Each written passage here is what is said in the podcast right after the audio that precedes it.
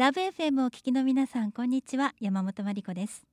毎月第3第4土曜日のお昼1時からお送りする JAL 九州歴史ロマン街道。今週は歴史研究家の増田圭一郎さんと一緒に九州各地の歴史と現在そして未来へつながるお話をゲストの方をお迎えして伺っていきます。さて今週は九州から少し足を伸ばして歴史ロマンを感じる街下関について下関観光コンベンション協会会長富永洋一さんにお話を伺います。富永さん。はい富永です。よろしくお願いします。よろしくお願いいたします。えー、さてもう下関というとやはり歴史を感じる街ですよね増田さん。はいそうですねもうあの歴史の節々ねあの節目節目に関門海峡と下関っていうのは登場しますので、はい、今日はワクワクしております。そうですね、はい、富永さんはずっと生まれてから下関にいらっしゃるんですか？そうですね、えー、生まれて、えー、大学だけよそに来ましたけど、ええ、また就職でこっちに戻ってまいりましてずっと下関ですねだから。一度離れた時に下関の良さはどんなふうにお感じになられましたか？えびっくりしましたね、え関門海峡を目の前にずっと見ておりますので、九州と本州の近さ、これが頭にあったもんですから、私、あの大学は四国だったもんですからですね、最初に四国渡った時は、もうすぐその目の前にあると思ってたら、もうものすごい時間がかかる、フェリーで約3時間ぐらいかかっちゃうので、ちょっとそれはびっくりしましたですね。はい、そうなんですね、ええ、まあでも下関っていうと、本当に関門海峡を中心とした町ということですけれども、いろんな歴史の部分をこの関門海峡は見てきたんですよね。古くはですね源平の戦い、壇ノ浦の戦い、これが貴族社会から武家社会に変わるこの転換期でありましたので、はい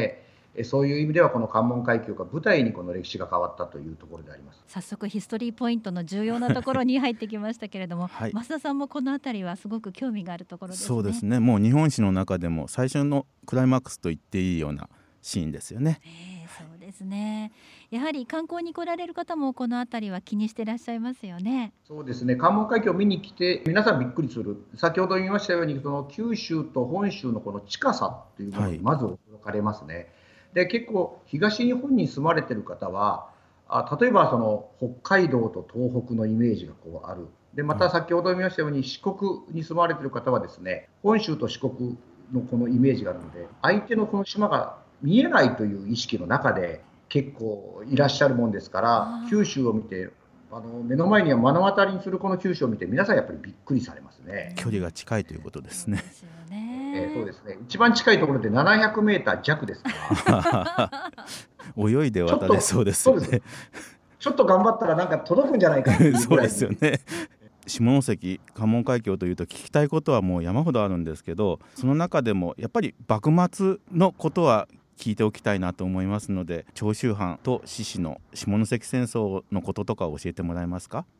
はい、この幕末に関しては、この明治維新というのは、この長州でかなり、え活躍した志士がたくさんいたということであります。しかしながら、この桂小五郎にしても、高杉晋作にしてもですね、生まれはほぼ萩の方なんですよね。はい、特に高杉晋作の場合は活躍した場所はこの下関だったということで、まあ、基本的には萩生まれで活躍の場所を下関に持ってきたという方はかなりやっぱりいらっしゃいます。でその中でこの明治維新をこの一生懸命、えー、皆さんが起こしたというところはですね基本的にはこの今の日本というものを変えなくちゃいけないというその熱い思い志士の意識とあとはやはりこの今日に関する憧れがやっぱりこう結構長州のその志士の中にもあったのかなっていう気がしますね。逆に今日に対する憧れ、これが、えー、今の天皇であったり、公家に対する思いというのがあって、でそこの反動が反徳川という立場がありましたんですから、はい、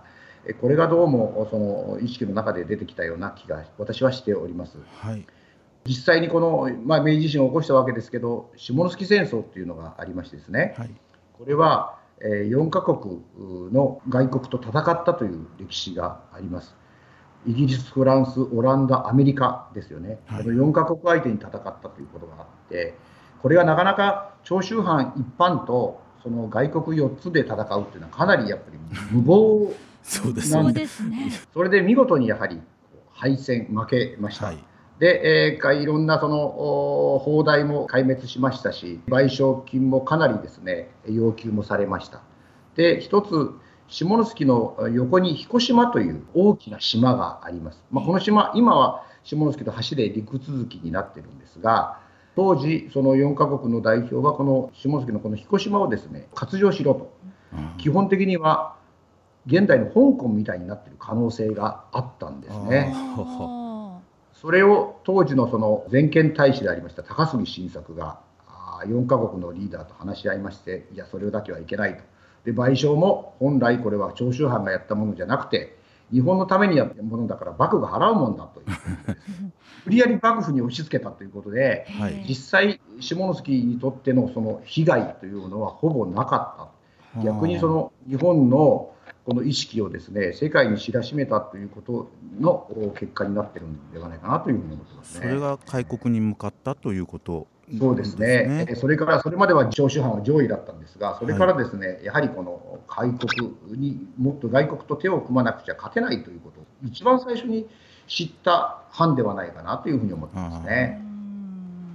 日本の武士のこう気概を見せたっていうことでもありますよね。いまだにやっぱり侍っていう言葉が出ますけど、ええ、この侍を最初に見せたのが下関長州藩の志士たちだったということですよね。うそうですね。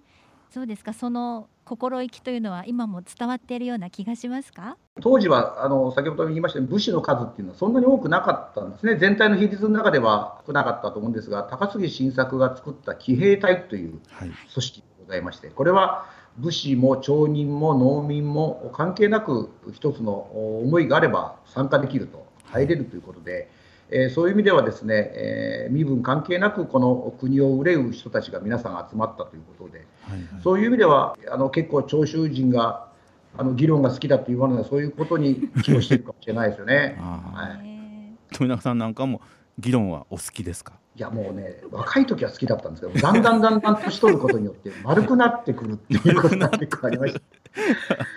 まあでも、それが長州藩の一つの意識かもしれないですね。だから戦後っていうか、あのまあ明治政府以降、その総理大臣の数がやっぱり山口県が一番多いというところも、そういうところに起因するのかもしれませんね。武士たちの火が神社に立ってますよね。そうですね。桜山神社というところにありまして、はい、これは明治維新で、えー、活躍したあ、まあ、いろんな人たちを含めてその慰霊をしようと、まあ、基本的には神様になっていらっしゃいます。これは吉田松陰先生をはじめですねこの武士の皆さんとそして町人とか騎兵隊に入ってた皆さんも維新のために活躍した人たちがその中に入っている。と靖国神社の前身と言われておりますね昇魂社です。はいまだまだ知られてないというところなんですね。そうですね、えー、でも結構あの維新のファンの皆様方が下関に来られる時はまず最初に行かれるのがこの桜山神社。あそうなんですか。はい、ですまたこの桜山神社の周辺にもですね高杉晋作が亡くなった場所とか、はい、療養してた場所とかあとそのいろんな人たちの志士の皆様がの息吹を感じられる場所がたくさんあるんですよね。そういう意味では桜山神社中心として、えー、いろんなものを見に来られる方は多いです。皆さんも頭の中に入れといてほしいですね。JAL 九州歴史ロマン街道九州各地の歴史と現在そして未来へつながるお話を毎週ゲストの方をお迎えして伺っています今週は少し足を伸ばして歴史ロマンを感じる街下関について下関観光コンベンション協会会長富永洋一さんにお話を伺っています。では富永さん続いて魅力ポイントを伺っていきたいと思います。はい、えー、魅力ポイントはですね先ほどお話をしましたように関門海峡がありましてここではさまざまな歴史が繰り広げられたわけですがこの関門海峡のそばにですねかなりその魅力なところがたくさんあるというところですね。はい、まずはですね、えー、安徳帝があの海にご入水された時がありまして、それを祀っている赤間神宮という、皆さんびっくりされるんですけど、竜宮城そっくりに作ってる、はい、そう言われますね。ねこれはあの安徳帝が沈む時に、あの海に入られる時に、その海の底にも、えー、都がありますよということで竜宮城をイメージするということがございましたのでその形に似せてこの赤間神宮が作られたというところであります。赤間神宮の中から見ますとですね関門海峡が目の前に開いていますのでちょうど関門海峡の水面の高さとその竜宮城のその門の高さがですねちょうどいい感じに見えるということでこれもかなり素晴らしいスポットになってますね。はい、でその横には、ええ、皆さんご存知の耳なし法一がですね、琵琶を弾きながら平家の号令にその耳を取られたということがあると思いますその七森塚っていうのがこの横にありまして、はい、実際耳なし法一の日も立ってるんですよね。だからこの赤間神宮に来ていただければその源平の歴史とそしてあ耳なし法一というものを実際に感じることができるというんですごい魅力的なポイントではないかなというふうに思ってます。増田さんはこの辺りは行かれたことありますか？南地方一はちょっと行ったことがないですね。そうですね。はい。小さい頃はちょっと怖いお話でしたけれどもね。そうですね。耳取られちゃうわけですからですね。本当に怖い話なんですけど、ちょうどこの辺があのちょっと先に行きますと関門トンネルの人道口、人道関門トンネルっていうのがます。もう海岸沿いですね。これはそうです、はい、これが歩いて門司に行けるということで、はい、え実際に何百メーターぐらいなんですが、その行けるということで歩いて行けるということでは非常に観光のスポットと今現在なってますね。そうですね。それから最近は角島の人気も高まっているようですが、あそこは下関という感じでいいんでしょうか？そうですね。あの合併して下関になりましたけど、はい、この角島っていうところは非常にあの橋を架けて今あの沖縄の宮古島の方に橋があるというようなイメージがあるんですが、ええ、この本当にそれに匹敵するような素晴らしいあの眺望の橋であります。うん、でこの先の角島というところにも映画とかテレビドラマのこの撮影で訪れる方も非常に多い、え昔「ヒーロー」というテレビドラマで、木村拓哉さんそうなんですか。私もちょっとエキストラで出演していて、一応私のあのな経歴の中にはキムタクと共演ということになってます恥ずかしい話です。本当に素晴らしいところですね。えー、でこの先にあの下関ではないんですけど、長門に元の住神社という有名な、ねえー、非常に最近有名になりましたところがありますので、角島まで行けば元の住までゆっくり観光できるというところであります。はいそして外してならない巌流島。巌流島というのは関門海峡に目の前に浮かぶ小島なんですけど船で行けるところです。逆には船でしか行けないということになりますのであの割と気軽に行けるそうですね。今直通の船が出ておりますので、はい、下関の人が門司に行くような軽い感じで巌流島に皆さん行かれてますね。巌流島に渡るとどんなことが待っているんですか？はい、えー、巌流島には特に何もないんですが、ここで関門海峡をゆっくり間近に見ることができる、関門海峡の真ん中でこの関門海峡を感じることができるということと、はい、実際に武蔵と小次郎が戦ったというですね、この史跡があるもんですから、そこに座っていくとですあのじっくり海を見ると、その時のことをなんとなく想像すると、